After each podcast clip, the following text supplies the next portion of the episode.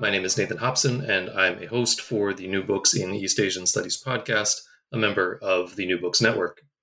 And today I'll be speaking with Dr. David Ambaras about his book, Japan's Imperial Underworlds Intimate Encounters at the Border of Empire.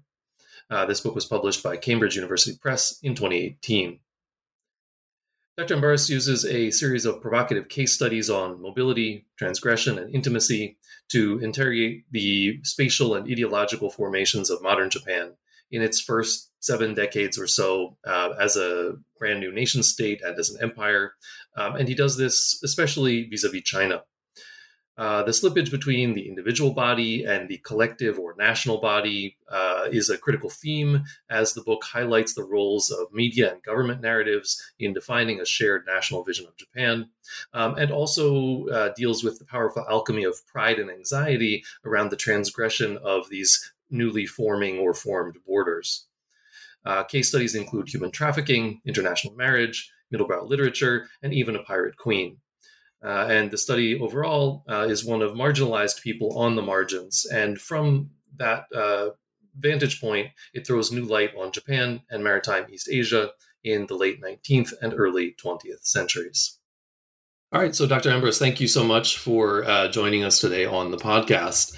Um, so, in your uh, introduction to the to the book, which I want to talk about first, um, you set out your agenda to examine episodes of what you call transgressive intimacy, uh, which involve, uh, as you put it, mobile subjects in marginal locations. Um, and this is for you to sort of uh, better understand their effects on the regulation of territory and policing of underworlds on the one hand, um, and the ways in which these marginal and marginalized people uh, and again, I'm quoting from you here, uh, stimulated fantasies that opened new spaces for the elaboration of imperial power in its material and discursive forms. So, first, could you tell us about the sort of spatio-temporal scope of the book, um, and then explain the kinds of case studies you examine and the tension between different articulations of power that you implicate them and their transgressive mobilities in?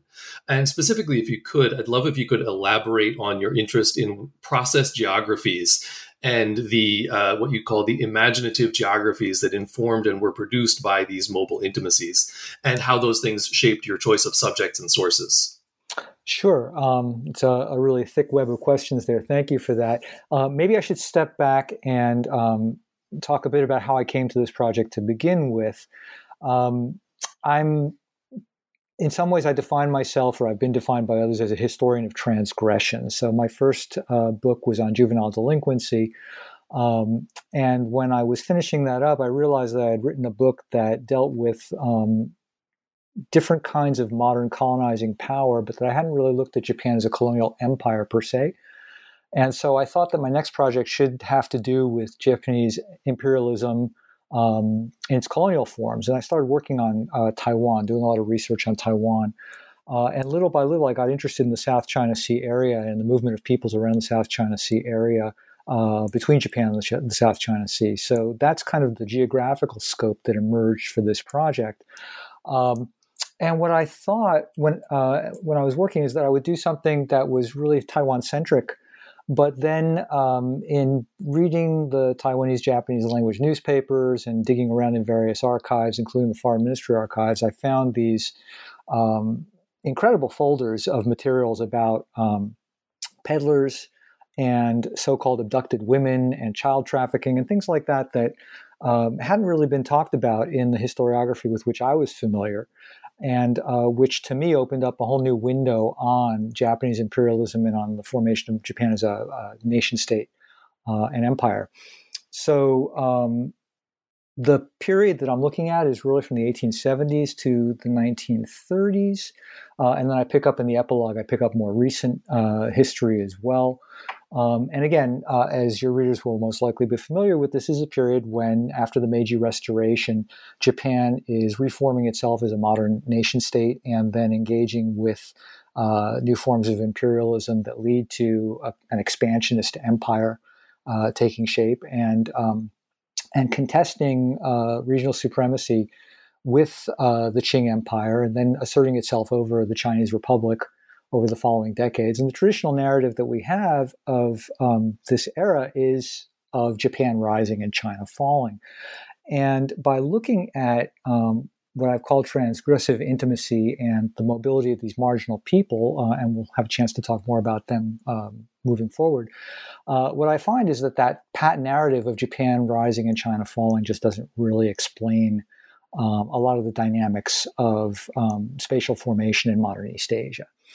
So, um, taking that as kind of a framing, what I do is I look at how uh, these mobile, sometimes shadowy people um, produce different kinds of relationships um, that were seen as problematic um, or sometimes frightening uh, or horrific because they crossed different boundaries that um, that were believed to be um, the requisite boundaries of a modern nation state. For example, not just the territorial boundaries, but also social boundaries uh, between people. And so when you get into um, the movement of um, itinerant peddlers from South China into Japan and the movement of children in their company or women in their company back to China, um, you begin to see uh, anxieties form and a discourse emerges among both government officials and the, the popular media that calls for some kind of um, uh, rectification of the situation. And this brings up all kinds of questions about who belongs where,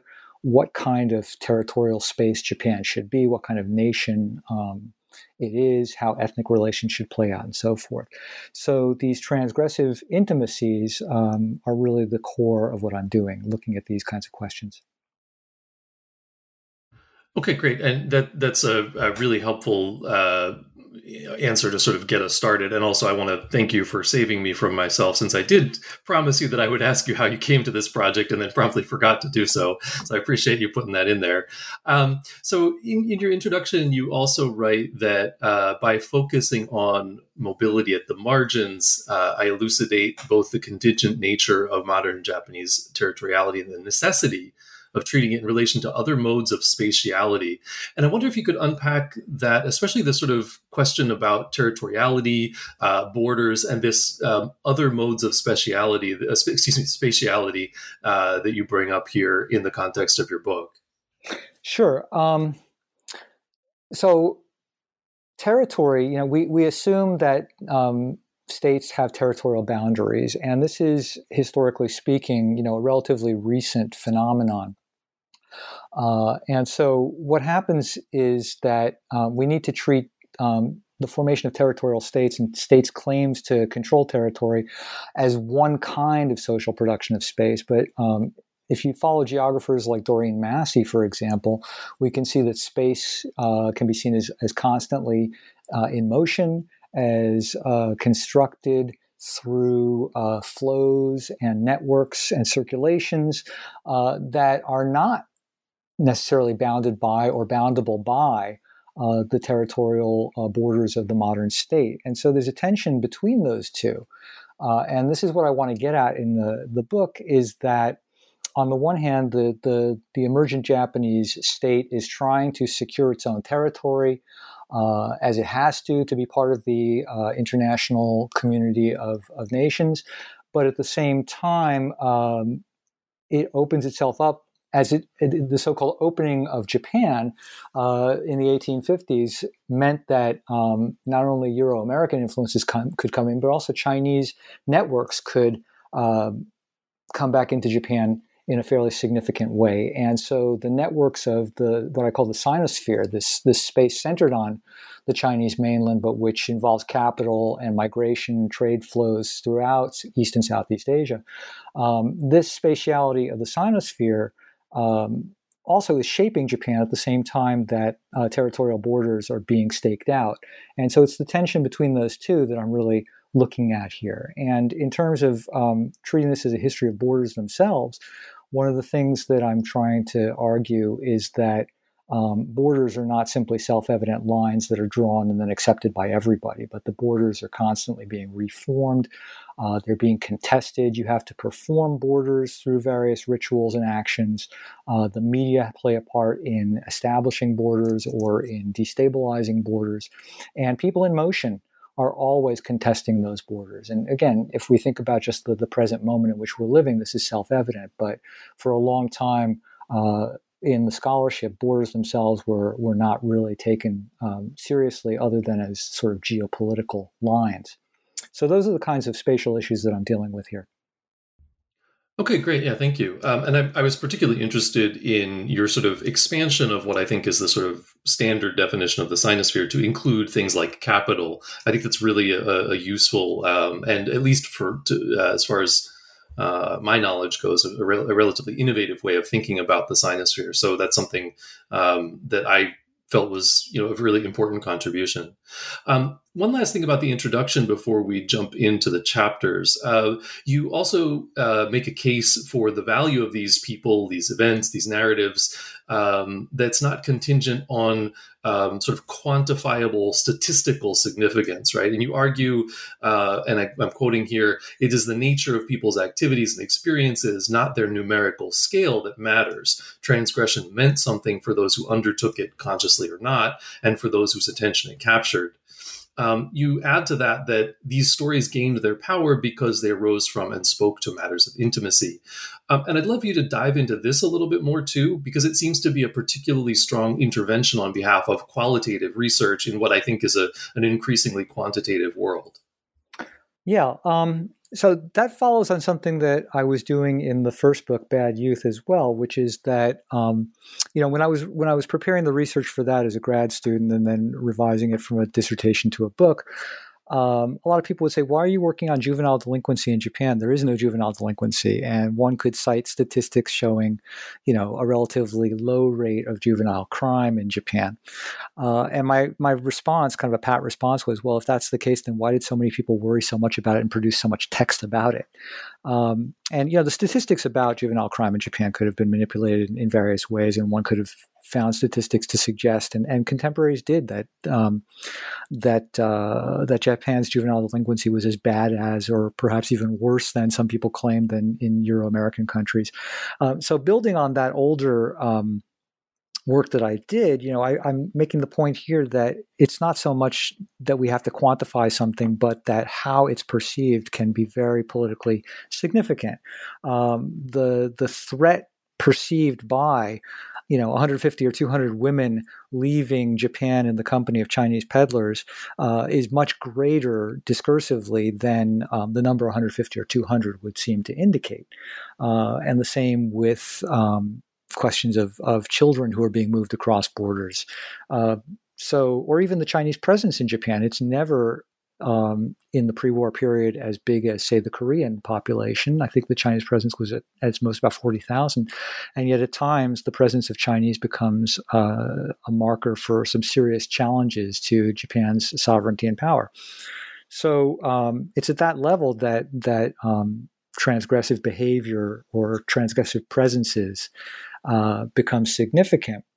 And what's also important is that these are people who are border people. They're they're not necessarily living on a geographical border, but they're crossing different borders at different times, and they're enacting borders at different times.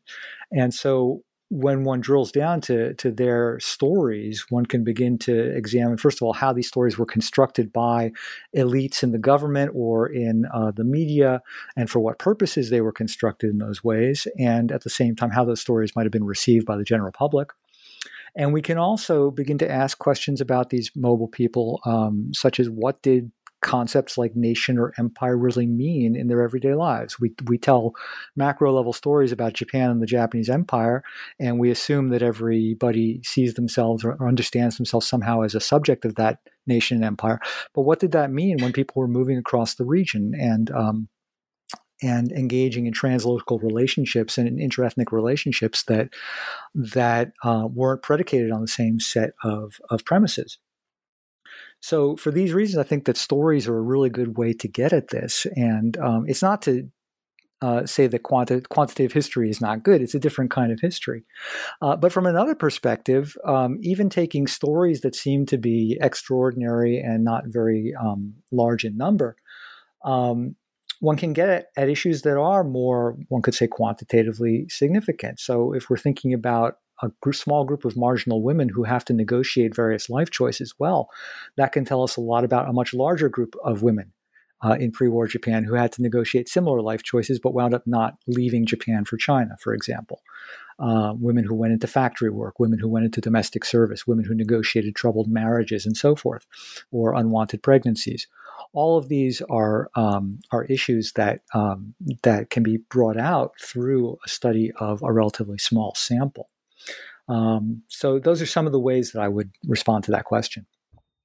Yeah, great. Thank you. Um, and you also provided a nice uh, segue into both chapter one and chapter two, because chapter one uh, is about, uh, it's called Treaty Ports and Traffickers, Children's Bodies, Regional Markets, and the making of national space. And obviously, this is where we're going to be talking about uh, the trafficking of children from Japan to China. And chapter two is where we get into these questions of uh, marriage between Japanese women and uh, Fujini, mostly Fujianese uh, men. So I'd like to start off with chapter one.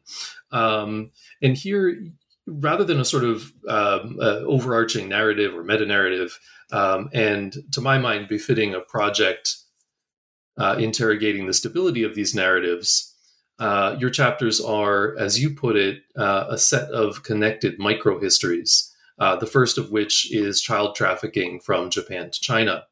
Um, you argue that transactions in children constituted an important domain in which the new modern Japanese state struggled to secure sovereignty. Um, and I think you've, you've, begun to talk about this, but if you could uh, say a little bit more about that, um, and what does this have to do with the territorialization and making of national space uh, to which you're connecting it in the book? Yeah. Um, so this chapter begins with an account of the discovery by Japanese officials in the treaty ports that Chinese uh, merchants, and by Chinese merchants, I'm not necessarily talking about compradors who are working at the, the top level merchant houses or working for European and American merchants, but um, petty traders, uh, of whom there were a lot in the treaty ports. In fact, the Chinese, this is a point that I uh, make, is that the Chinese were the largest foreign population in Japan's treaty ports, and uh, and that a history of the treaty ports that focuses on Euro Americans uh, obscures that. Um, but so Chinese pe- uh, merchants, petty merchants in the treaty ports, were acquiring uh, children from Japanese families or from Japanese intermediaries. Um, and uh, nominally, they were adopting them or uh, providing them to people who wanted to adopt them. Uh, but it's not clear exactly what would have happened to um, children who were transferred out of Japan uh, and some were transferred out of Japan, whether they were in fact adopted by childless couples because Chinese uh, families were constantly being dissolved and reconstituted in response to economic dislocations. And so there was a market for children in China. Um, but there was a market for child labor in China. There was a market for bondmaid girls in China. So um, uh, there's a discovery in any case that in the treaty ports there's a traffic in, in children.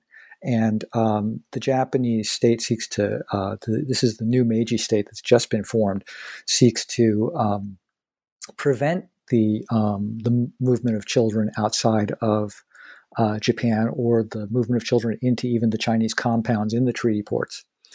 And, um, and then to get the, um, both the Qing uh, empire's representatives in the Qing government to recognize Japanese uh, sovereignty by uh, acknowledging Japanese laws and and um, not permitting Qing nationals to um, to acquire Japanese children. And so, um, what this brings up is questions about so what are the you know are the borders of Japan actually set at this time? Are they recognized uh, internationally, particularly by the Qing? Who are um, still the largest power in East Asia at this time? Uh, and how can the Japanese get the Qing to recognize an emerging uh, set of Japanese laws about uh, movement across borders, um, territorial sovereignty, and so forth? And um, what we're seeing then is on, on the one hand, going back to this question of the dynamic of territoriality versus other spatialities, is that the state is trying to consolidate a Japanese space over which it has complete control. And this also involves um, getting Japanese subjects to recognize that um, they shouldn't be transacting in children with with Chinese subjects. So the state is trying to do that, but at the same time, um, there is this historical market in uh, in children and other human bodies in uh, a Chinese-centered East Asia, and there's a historical Japanese market in um, in children and other human bodies. And so these two markets are basically being on the verge of being integrated at this point. uh, from 18 the 1870s onward. And so um, territory is um, contesting control over space with these market networks. And that's the, the larger story that I'm telling in this chapter. And um, I trace Japanese diplomatic and police efforts to control the movement of, of uh, Chinese peddlers uh, and children, um, to get the, the Qing state and later the Chinese Republic to recognize um, Japanese uh, authority in these matters to uh, come up with uh, legal positions on international adoption that would prevent Chinese from acquiring Japanese children, um, and yet struggling throughout the, the pre war era from the 1870s, even after Japan has defeated China in the Sino Japanese War, well into the 1930s, with the reality that there is still a, a gray or black market in. Um, in children's bodies, and the children are winding up uh, in the custody of Chinese abroad. And so that's the, the basic framework for the story here. Right, and so you tell that uh, larger story through a number of, of case studies. Um, could you share one of those with us in, in a little bit more detail and explain how it fits into this argument? Um, so there, you know, I look at various um, episodes throughout this period. I mean, in the um, in the case of the 1870s and 1880s, I have um, newspaper accounts, police records, diplomatic records that that show how um, state officials are trying to um, prohibit the movement of children or recover children. Uh, and then after the Sino-Japanese War, in the early 1900s, um, I found uh, dossiers in which, for example, um, the governor of Hyogo Prefecture is reporting to um, the Home Ministry and the foreign ministry that um, they've they've broken a ring of traffickers uh, who are working in the slums, uh, the Japanese slums adjacent to Kobe's Chinatown. Uh, that dozens and dozens of children are being um, brokered out uh, of the slums um, into China and uh, then they're working to try and recover them. And so here, you know, the the standard argument we have about the turn of the 20th century is that after the Sino-Japanese War, Japan was absolutely dominant and China had been put in its place. Uh, and yet, what we see is that still uh, on the fringes, we get a different kind of relationship among marginal actors that calls that into question and has to be rectified. So, this is one example um, of this kind of case. Uh, another thing that I bring out is uh, in the world of rumor that um, from the 1880s, 1890s forward, you get these rumors circulating that um, Chinese merchants are acquiring Japanese children's bodies in order to harvest their organs, particularly their gallbladders, to make um, this kind of uh, cure-all medicine called Rokushingan or Six Gods pill, Ryo-shen-wan. And uh, and so these rumors actually have a much older history in Japan. They go back to medieval uh, literature about um, trips to uh, the dangers of dark China. Uh, and they're also, I argue, connected to the fact that Chinese capital has been um, dominant in, say, the match industry in Kobe and Osaka and places like that, where child labor is being exploited quite ruthlessly. And so you get this um, this fear of Chinese merchant capital tying in with older folklores about the dangers of China to produce these rumors that are circulating at the street level, but also get picked up by the police or translated in the media, uh, and ultimately become invoked as justifications for Japan taking military action in China in the 1930s to secure not only Japanese uh, interests, but also to protect Chinese children from the adults around them in China who are abusing them. Yeah, that's really interesting. It, uh, personally, it reminded me a little bit of the uh, you know rumors of Jews drinking Christian blood and that sort of thing in, in Christian Europe, and the the response to it seemed to to fall in a sort of in the same spectrum of uh, uh, phenomena. Yeah, um, absolutely. If I could follow up on that. Um, so, yeah, yeah um, there's a, a, book by I think it was uh, Arlette Farge and um, I forget who called "The Missing Children of Paris" from about. Mm-hmm. Uh, rumors about Louis Fifteenth, I believe, um, taking baths in the blood of children. So there's that going on. There are, of course, the blood libel uh, rumors, but there's a there's a folklore of um, organ snatching involving children that that is you know, I, I, don't know if it's universal, but it's very widespread. and people like the anthropologist Nancy Scheper-Hughes have looked at how in uh, Latin America and Brazil and elsewhere these kinds of rumors cropped up again in the 1980s and 90s. And then we've seen them in um, in post-socialist Eastern Europe and Russia as well. So um, one way of thinking about this is that these are kind of um, fears of colonial or neo-colonial intervention that get articulated through these rumors about body snatching. Uh, and I think the, the the work that's been done on vampire stories in Central and Southern Africa uh, by Louise White and others is part of this as well. So, how people make sense of colonial situations or what they perceive as colonial situations or exploitative situations uh, gets worked, worked out through these kinds of idioms. Uh, but here, what's interesting is that again, it's it's the Chinese presence that is um, at the core of it. Yeah, um, and I think this, particularly, uh, you know, again for me personally, this idea of body snatching and the sort of the, the ways, and you know, when we talk about this a lot um, in thinking about uh, the history of modern nation states, the the some the slippage between the individual and collective body, between the sort of mm-hmm. geobody of the nation and the individual body, and so any you know violation or theft of individual bodies almost automatically has that resonance with uh, a kind of transgression against the state. Um, and in particular, you know, you're talking about this very sensitive period for Japan of trying to establish that geobody, that sort of national body mm-hmm. um, in international politics. So it makes a lot of sense that you'd have uh, those kind of anxieties cropping up. Mm. Um, and I, I, see the same sort of dynamics playing out in your second chapter, uh, which is called In the Antlion's Pit Abduction Narratives and Marriage Migration Between Japan and Fuqing.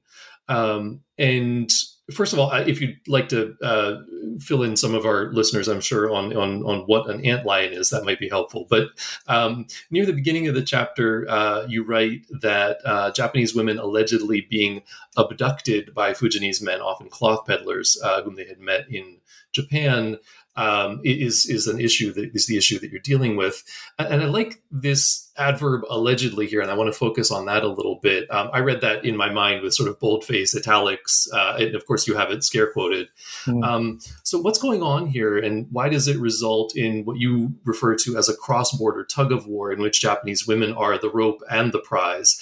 Um, and how does that fit, fit into the big picture argument about transgressive intimacies and mobilities? Yeah. Okay. Um, so the ant lion's pit um, it refers to a kind of a, a, snare where one digs. The further one digs, the the more one gets sucked into the, the trap, and it's used um, today. It's often used to to refer to um, to debt bondage, uh, particularly in the in the water trade in Japan. That women get um, uh, lured in, uh, and then through debt they get they get stuck there. So uh, at this time, the ant lion or the ant lion's pit was a place called Fuqing in um, in coastal Fujian province in South uh, South China, right across the, the strait from Taiwan. And uh, a lot of the peddlers who came to Japan in the late 19th and early 20th century came from Fuqing. Um, there were, I want to say, more than half of the, the, the known peddler population in Japan was from Fuqing uh, at that time, uh, several thousand. And um, you know, Chinese immigrants, like other merchant uh, immigrant merchant populations, uh, would set up separate families wherever they they landed.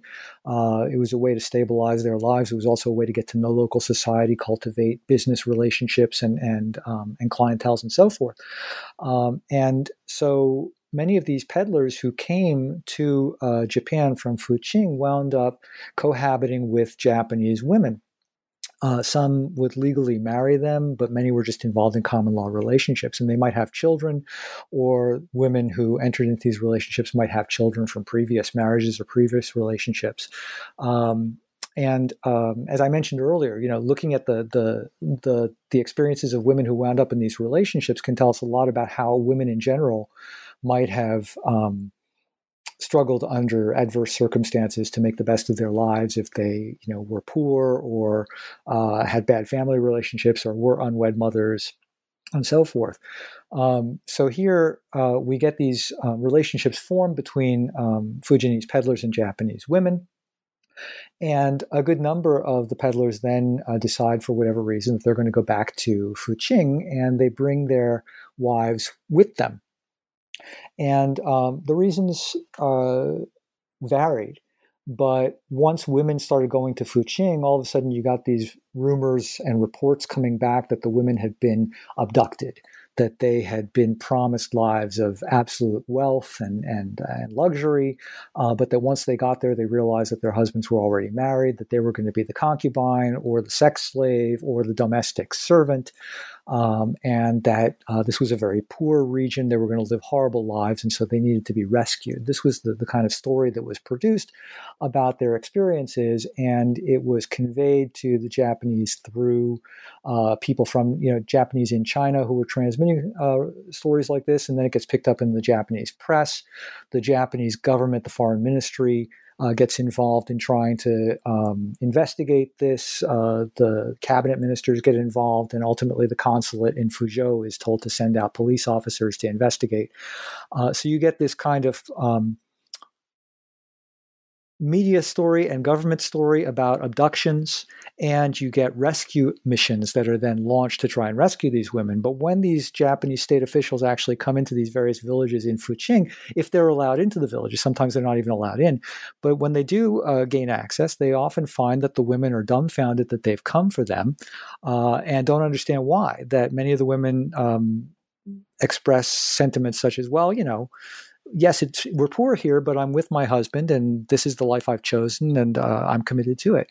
Um, I found in the Japanese Foreign Ministry archives, I found a dossier full of cases like this with individual um, life histories and reports, and so teasing out what's what's real is a real challenge here. The, and and whether there is a real or not is is another question. I mean, women's own positions about their situations may have changed over time. At one time a woman might feel that she was in a good place, and another time she might feel that this was an abusive relationship and she wanted out. Um, there was it's really hard to, to tease out what's going on in every case, but um, what the Japanese government officials found is that most women did not want to return to Japan. Now, they wrote this off to women's shame. Um, that they had been humiliated by their experiences and didn't want to face their relatives or face the Japanese public. But I think it's much more complicated than that. And so this um, this narrative template of abduction that the Japanese foreign ministry produces and the Japanese press produces um, has to be read as alleged abduction because um, it's a much more complicated story than that. And so we can look on the one hand at how the story itself, the abduction narrative, helps to generate a kind of imperialist mentality uh, of an injured Japanese patriarchal masculinity that has to go and rescue women in order to avenge itself on a predatory China. But we can also drill down to look at how ordinary lives were lived in the spaces between Japan and China, and how um, for women on the ground in their everyday lives, questions of empire or nation may have been less salient than questions of personal affinity or um, or personal struggle. Yeah, that's really interesting, uh, and I, I think it's uh, you. You pointed out in your answer that there one of the things that you're sort of dealing with as a central theme, and, and this is you know in some ways reflective, of course, of your sources, is the uh, combination of government and media narratives. Um, and I think, to, for, to my mind, uh, chapter three, the media narrative is very, very strong. Um, chapter three, uh, embodying the borderland in the Taiwan Strait, uh, Nakamura Sueko as runaway woman and pirate queen. Um, and I think I said this to you in an email as we were uh, corresponding before the podcast, but I, I, can't help but think this must have been the most enjoyable chapter to write. Um, after all, your protagonist is a pirate queen, um, and she is a total badass. Um, so, could you tell us about her life um, and how it was made to mean, especially in the popular media? Yeah. Um, this was a chapter. It was, I think, at one level, you're right. It was a fun chapter to write. Another level, it was a very challenging chapter to write because, again, it gets at these questions of what can we know and state with confidence, and what must we sort of leave as unknowable, um, as as subject to to various um, fabrications, which are not necessarily malicious fabrications, but um, but um, you know, where does the story? You know, what do we do with stories that have um, different perspectives uh, and where the sources are rather thin? And um, Nakamura Sueko was a woman who was born in uh, in Hokkaido. She was born in um, in northwestern Hokkaido, and uh, was raised on the island of Rishiri, which is a volcanic island. Um, I think it's famous for its its seaweed and for bicycle tours these days. But um, it's a fishing. Uh, it was a fishing area, and her parents had uh, had migrated from probably from Tohoku to Hokkaido sometime in the Meiji era. Um, and uh, she was raised there. She was um, uh, trained to be uh, a school teacher, but never taught. And then, uh, while she was studying sewing at a, probably a sewing machine classroom, she met a Chinese peddler from Fuqing and eloped with him to uh, to Fuqing. And then she eloped a second time, uh, or separated from him, and then wound up uh, being the wife of a Chinese pirate who was um, leading a group of pirates raiding ships in the Taiwan Strait and then further south in the South China Sea. And I I discovered Nakamura Sueko through the Taiwanese uh, press, the Taiwan Nichi Nichi Shinpo, which is a Japanese language newspaper uh, in, tai- in colonial Taiwan, was carrying a number of stories about her. I thought this is interesting, and I tried to uh, figure out what was going on there.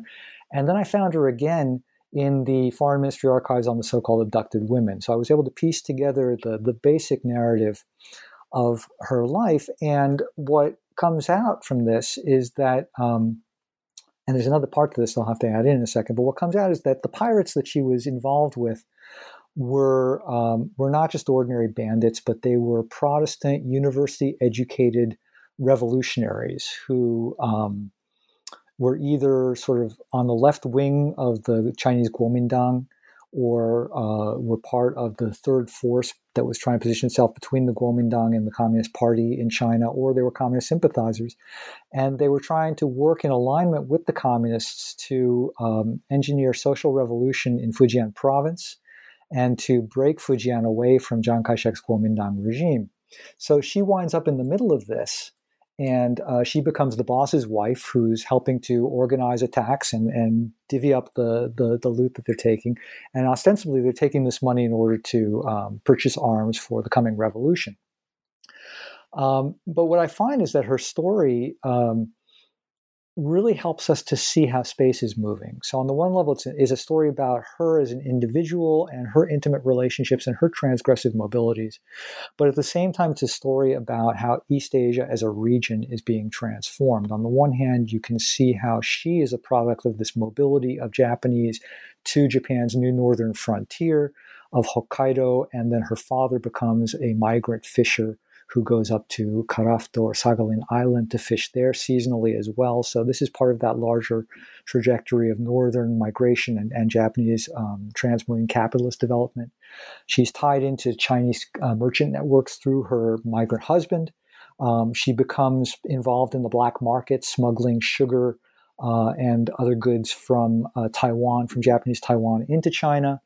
Uh, and then she becomes involved in piracy and these larger politics. And this is all happening while the Chinese Republic itself is trying to consolidate its own territorial sovereignty and authority over its own periphery. Uh, and Fujian has always been a problematic periphery for uh, Chinese central authorities. And so that process is taking shape. And as it's taking shape, and as these pirates are um, getting involved in uh, revolutionary politics, the Japanese military based in Taiwan is very interested in getting their finger into the pot in order to try and influence the dynamics of this uh, process and to, to gain a foothold um, in Fujian province through these pirate groups, because Fujian has always been um, an object of desire for Japanese imperialists from the late 19th century forward. So, uh, in many ways, her story is is you know it's a picaresque story about an individual who winds up in a very um, you know odd, unusual situation, but at the same time, it tells us a lot about the the spatial politics uh, of the region at that time. Um, and I should add that in terms of how I was able to tell this story, one of the things that made it so rewarding in some ways was that I was able through social media to uh, come into contact with the nephew of Nakamura Sueko's pirate husband, Chen Changling.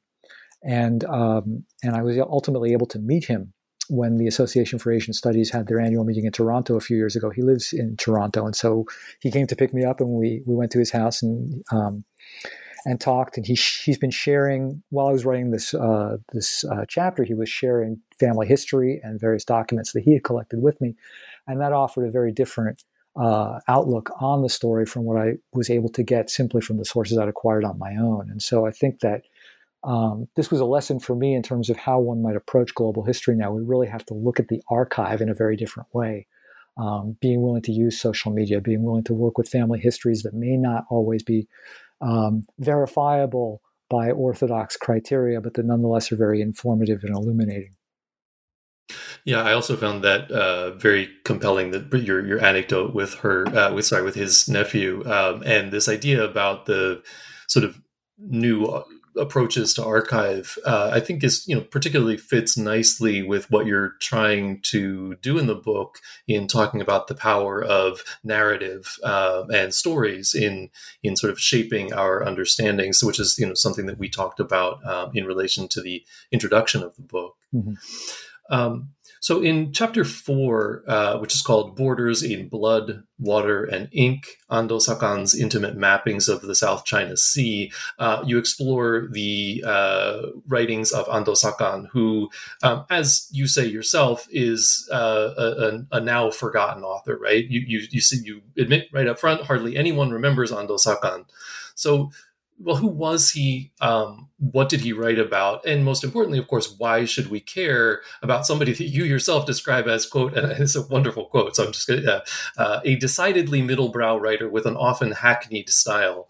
Um, I, I, felt personally attacked. But uh, um, how does how does reading uh, Ando Sakan help us better understand the political and social life of the Japanese Empire in the interwar era, and in particular, how do his stories emphasize the fragility of Japan's status um, as a sort of fledgling first class nation empire, uh, which is of course one of your central themes. Yeah. So, um, so yeah, Ando Sakan is somebody that very few people have heard of. There's been a little bit of a, a an upsurge in interest in, in Ando in recent years, but not much. Um, this is a guy who um, he's born in Kyushu in the 1890s, and in the early 20th century, 20th century, he drops out of fisheries school and goes up to Karafuto in the north and becomes a fisher in the colony there for a couple of years, and then he goes down to Taiwan and becomes a fisher and then works through a number of jobs until he becomes a reporter for one of the Japanese newspapers in Taichung. And um, as a reporter for this newspaper, he's covering the rise of, of Taiwanese um, cultural nationalist movements. He becomes a police informant for a while. Uh, and I was really happy to be able to find the documents that discussed that. Uh, and he's sent uh, as an investigative reporter to, to do research on South China and French Indochina in the early 1920s. Uh, and this marks him for life. And he comes back and he writes his first book about the conditions in South China and Indochina. And then um, he tries to make a career for himself as a kind of a colonial expert. He writes pamphlets, he writes uh, articles in, in various armchair imperialist magazines, uh, but it doesn't quite pan out. And then he starts writing travel literature uh, based on his experiences in South China and Indochina. And this gets him an audience. He, be- he becomes. Um, he's taken under the wing of some of the leading um, Taishu Bungei or you know um, uh, mass mass literature, popular literature authors in the 1920s. Um, and his career seems to be taking off. And then he gets involved in a, in a, a, scandal where he had given a manuscript to a famous novelist in order to get it published. And the novelist took the manuscript and published it under his own name. And so when Ando brings this up, the whole literary world turns on him um, and he loses much of his um, publishing opportunities. But then he, he reemerges uh, in the Yomiuri newspaper in the early 1930s. Um, Shoriki Matsutaro, the, the publisher of the Yomiuri, took a liking to him, sent him back to South China to report on um, conditions after the 1931 Manchurian incident and also on Chinese piracy. And Ando, who claimed to have an in with Chinese pirates that he developed when he was in Taiwan, writes this 75 installment reportage about his life among the pirates of, uh, uh, of South China. Uh, it's a big hit it gets turned into a book. He then gets to recycle some of his other stories that he's written over the years into books. And so he has a spurt of popularity in the 1930s. And he's writing for pretty much anybody that will publish him. He writes, he publishes with Chuo Koron, which is like the elite kind of magazine, but he also publishes really trashy pulp stuff. Um, in, in magazines where every Chinese character has a phonetic uh, pronunciation attached to it. So for the barely literate as well. Um, and he's the subjects are not only Chinese pirates, but they're um, Japanese who are abroad. These kind of Japanese who have a pioneering spirit, who are striking out, um, for the expansion of the Japanese nation or the Japanese ethno nation, but at the same time, we're encountering all these hardships that are calling into question their ability to survive as true Japanese. So, on the one hand, he writes about um, Japanese sex workers, migrant sex workers in Southeast Asia, in French Indochina in particular, the so called Karayuki san. Um, and he looks at these women as, again, pure Japanese in their hearts, but whose blood has been polluted literally polluted by contact with non-Japanese, with uh, Chinese, with Europeans, with uh, with Southeast Asian peoples, and so therefore their Japanese identity and their Japan their physical Japanese identity is disintegrating the longer they stay in these locations, but they can never come back because they see themselves as polluted, as he puts it. And so he talks about the tragedy of these Japanese women who are so brave and hardy uh, and fighting with their last breath for Japan, but nonetheless facing this tragic fate. Or he talks about um, Japanese medicine peddlers, men who have um, settled in China, uh, taken Chinese wives, and little by little, they too, despite the fact that they're striking a blow for Japan by expanding its economic opportunities, they're also sinking into this amorphous, uh, primordial Chinese space that that will swallow them up, and they will be lost. They'll they'll lose their Japaneseness in the process. They'll lose their Japanese masculinity in the process. Um, and uh, and so what we see in his stories is this real gendered anxiety about Japanese imperialism's viability in a world in which not just the Europeans but the Chinese are such a powerful presence, particularly Chinese migrants who are moving around Southeast Asia and establishing settlements and uh, dominating local economies. And for him, um, Japan had had a history prior to the Tokugawa of striking out in Southeast Asia, of building a, a, maritime empire, and that got shut off. That's a common discourse that we see at the time. And he hopes that Japan will again resume that position of being a southward advancing imperial power, but nonetheless, he's very fearful that not only will the Japanese state not support those kinds of ventures, but also that Japan really can't compete with China in the region. So that's the kind of the fragile imperialist mentality that I'm uh, tracing there and the gendered idioms in which it's articulated. And um, you know, there's been work done on sort of um, the libidinal economy of the Japanese Empire that talks about adventure stories in Manchuria, for example, or adventure stories in the South Seas islands that are all about victorious Japanese. And here we see in the South China Sea zone um, a Japanese imperial consciousness that's much more fragile than what you see in the literature of those other zones. So I'm bringing out a different aspect of Japanese imperial popular culture. And um, again, Ando was forgotten, but at the same time, he was read widely in his time. And I think it's important to, to bring that out because it, it gives us a sense more of what was going on in the back pages of newspapers and magazines that might have um, just come into the consciousness of ordinary Japanese. Yeah, and I think I, I liked uh, the way that you sort of you know wrap up the main chapters with this chapter on Ando, who's doing the narrativization of the same kinds of uh, uh, you know gendered, in particular, um, sort of national body anxieties that you uh, deal with in chapters one and two, uh, you know, most directly. Um, but one of the other things that I really appreciated about the way you've structured the book is what you do in the epilogue, uh, which is called Ruptures, Returns, and Reopenings. Um, and in the epilogue, you trace some long term continuities and discontinuities in these narratives and themes, which, you know, as we've talked about, are really uh, uh limited in, in their you know temporal scope um, within the four chapters. Um, and so one of the things I'd like you to talk about in terms of the epilogue is uh, this gentleman named Nakano Junzo, who you talk about uh, in the book, um, and the case of an extended family of Chinese who uh, just in 2010 obtained residence permits in Japan, uh, claiming to be descended from a Japanese woman who had gone to Fuqing in 1926 with her Chinese husband. Um, and through that sort of anecdote, if you could tell us about the sort of afterlife of these imperial undergrounds uh, that you've dealt with in the chapters. Yeah. Um, so um, after, I guess the bulk of my narrative goes through the 1930s, and then once the the war breaks out between uh, Japan and China in 1937, or the the, the all out phase of the war between Japan and China breaks out in 1937, these stories um, are very hard to follow for the most part. Um, and then after the war, those Japanese who were in, say, Fuqing and wanted to come back, um, and had documentation, a household registry document, for example, showing that they were Japanese. They were able to come back, but you get a, a large number who were not able to come back, who wound up stuck in uh, in Fuqing and um, and had to make their lives there for the following decades. And um, among them were the family of um, they weren't in Fuqing, they were actually in, um, in Guangzhou, um, but the family of a man named Nakano Junzo, who um, uh, Ando Sakan had written about. Ando Sakan had encountered Nakano Junzo at some point in um, in his travels in the early 1920s in uh, Beihai on the Gulf of Tonkin, and Nakano was living, as Ando depicted him, as the only Japanese in this Chinese treaty port, the small treaty port, and he had a Chinese family. And he was very conscious of his Japanese ethnicity, but also being drawn inexorably into this Chinese world and, and losing his, his Japaneseness to this larger Chinese world. Um, now, that's the story that Ando presented. How Nakano Junzo actually lived his life is, is less clear. But what we do know about him is that he was murdered in 1936 um, in what's called the 9 3 incident. Um, he was murdered by a group of Chinese nationalist militants who saw him as a spy for Japan.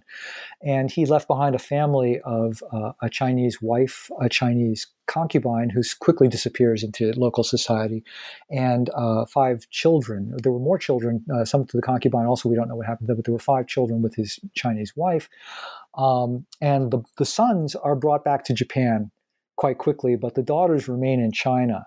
And um, we don't hear much about them after that. But then in 1968, the youngest daughter uh, divorces her own Chinese husband. Um, they're they're living on um, economically hard times. She divorces her Chinese husband. She leaves her children behind, and she smuggles herself into Hong Kong. And once she's arrested as an illegal immigrant in Hong Kong, she declares that she's of Japanese parentage and so the Japanese consulate is notified. They come, they identify her, they bring her back to Japan, and she settles in Tokyo and actually opens a Chinese restaurant not far from Sophia University or Jochi University in, in central Tokyo. Uh, and I was able to go to the restaurant and meet one of her sons who had then migrated subsequently. I wasn't able to meet her. She doesn't come to the center of the city very much.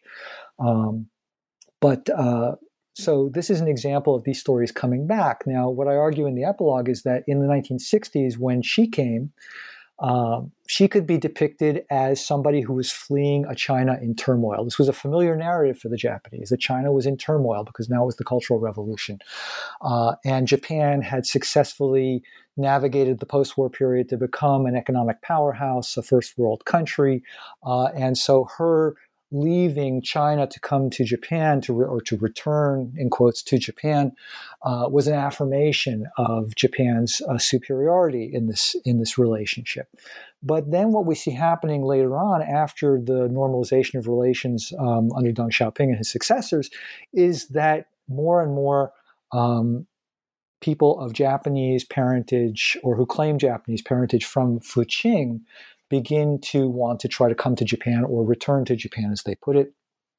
And whereas in the pre war period, these um, Japanese in Fuqing were seen as a symbol of Chinese predation and how Japan had to um, defend itself against Chinese predation, now these people coming are seen as China's predators themselves.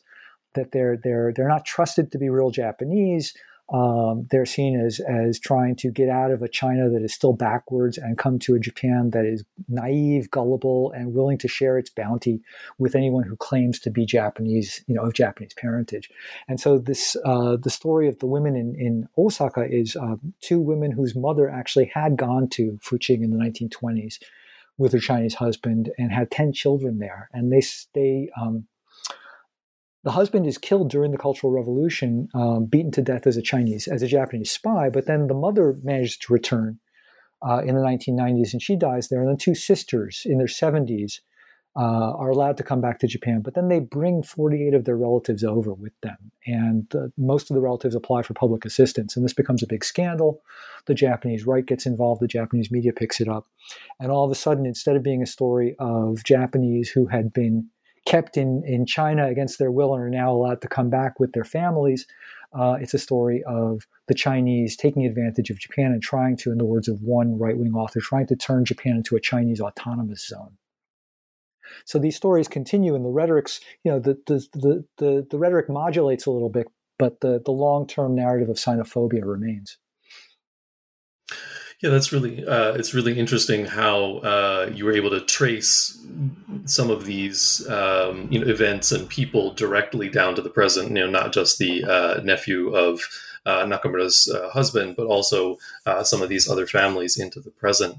Um, so I, I, screwed it up uh, on the front end, but I'm not going to mess it up on the back end. I know mm-hmm. we, are going to end with the traditional question, which is, uh, what are you working on now, uh, or what what can we expect from you in the future? Great. Um, so I have two things going. One is um, a project that my colleague Kate McDonald at the University of California, Santa Barbara, and I have been putting together um, quite intensively for the last few years, which is a digital spatial history project called Bodies and Structures Deep Mapping Modern East Asian History. Um, it started with um, a chance encounter at the uh, AAS, uh, at an AAS meeting a few years ago, where we both realized that we had interest in spatial history and spatial theory. And it blossomed from that into uh, a series of workshops and conferences, and then into a, a, website where we've collaborated with a number of uh, scholars on Japan, China, and now Southeast Asia as well um, to uh, produce a multivocal spatial history of, of modern East Asia, one which is spatial um, without being um, bound to cartographic representation. So we're not trying to simply have uh, a map with lots of GIS layers on it. What we're actually trying to do is, as I do with, with storytelling, we're actually trying to um, to encourage users and uh, and authors in the site to um, to think about space as the simultaneity of stories so far. This is a quote from Doreen Massey that we were enamored of, um, and to think about how people encounter space and navigate it uh, in ways that are conceptual uh, and not necessarily geolocatable. So, um, so that's the project that we're doing. Um, we published version 1.0 of that uh, in early 2019. We now have an NEH Digital Humanities grant to build version 2.0. Uh, and we're in the process of doing that. So that should be released in 2021. Uh, although we're experiencing some delays because of COVID 19 right now, we hope we can keep this on track. And um, and individually, I'm working on um, what I think will be a book length project on uh, maritime history. Uh, maritime world making in modern Japan is the tentative title. I'm looking at different um, different aspects of Japan's modern maritime history, shipping, not so much as kind of business history, but as a series of social processes that that can help us to understand how people made sense of space, how scale was constructed, um, from the individual actions of seamen crossing the Pacific or um, or in the South China Sea, to um, the life history of routes that were constructed at particular moments and fell apart at other moments, to the experiences of dock workers uh, as they encountered um, seafarers and information from other parts of, of Asia and beyond. So um, it's still in an early stage, but the, the current chapter I'm working on has to do with um, the Bandung moment, Japanese dock workers, and um, and Afro-Asian solidarity. So um, I don't know when I'm going to be able to get into an archive to actually complete the work on that chapter because everything's shut down right now. But uh, but that's what I'm doing. Great, that's really exciting. I, I, just wanted to say, I mean, I've actually used your uh, version 1.0 of the spatial history project with Kate McDonald uh, as a an, an, example in my class of both how to do history and also how to use Scalar. Um, and so I'm very excited to hear there's a 2.0 coming out, and also looking forward to your book. And I hope that uh, uh when it comes out, you'll consider coming back on the podcast. I'd be glad to. And Kate and I would love to come back and talk about bodies and structures as well. That would be great. All right. Well, I'll look forward to uh, uh, putting that together. And thank you so much for your time today. Thank you.